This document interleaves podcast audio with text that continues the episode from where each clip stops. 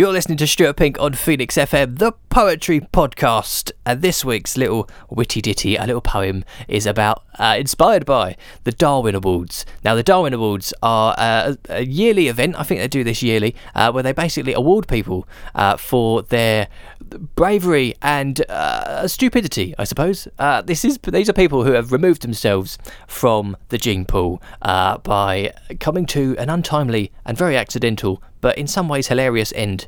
Uh, and I mean, it's a little cruel and a little dark, but you know, in these uncertain and crazy times, we have to laugh at what we can laugh at. And this is what the Germans would call Schadenfreude at its best, laughing at the misfortune of others. And I'm sure, you know, if I ever end up in the Darwin Awards, you have my outright permission to laugh your face off. Uh, that's, you know, if you're going to go, that's the way to go, in my opinion. So I've written a poem inspired by this one entry into the Darwin Awards. This is a 67 year old farmer's wife who came to an abrupt end. Uh, very surprisingly so, uh, one day working in the family farm uh, at the hands uh, of a murderous bunch of animals. Uh, no one saw this coming. Not not Betty, not the animals, not the farmers, a wife, or the farmer himself, or anyone at all. But it happened. It's a true story from Durham in the northeast of England, and I've called it Silenced by the Lambs.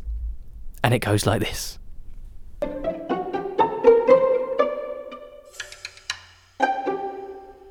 In the northeast of England, just outside Durham, is the scene of a curious crime.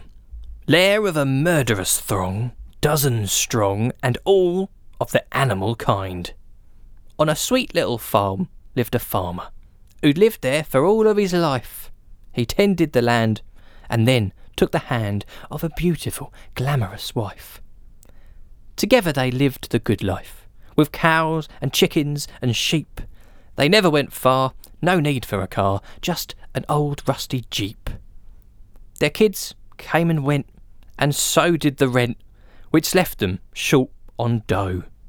So they sold off their jeep and bought something cheap, half the size and twice as slow. On a quad bike, they'd roam around their four acre home. Who needs a tractor? they'd say.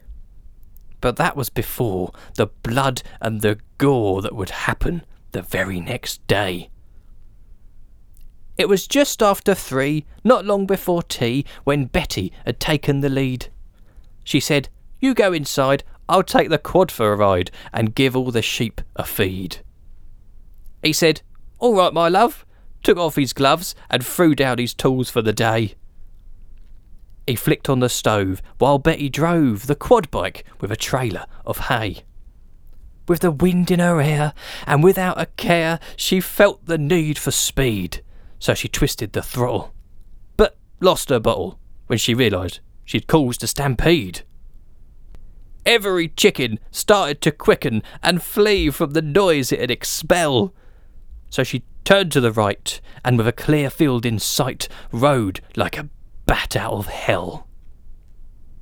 But then, with a jolt, she loosened a bolt as she drove right over a bump. She started to sway, spilling the hay, and fell to the floor with a thump. She jumped to her feet, quite discreet, embarrassed she'd been so daft. She'd gone too quick, but that wasn't so slick, and she got back on the bike with a laugh. As she twisted the key, she turned to see a sight that had blown her away. And all of a sudden, the lambs and the mutton were charging at speed to the hay. It seems that somehow every cow had joined the growing stampede. She felt panic within her as they dashed for their dinner, so she pulled on the throttle for speed. And in a curious scramble, woman v mammal, she made for the edge of the field. But soon she'd be sorry they lived next to a quarry, because that's where her fate was sealed. She came to a stop right at the top of the quarry, a hundred foot deep and with one final grumble, she started to tumble and said, God, I always hated them sheep.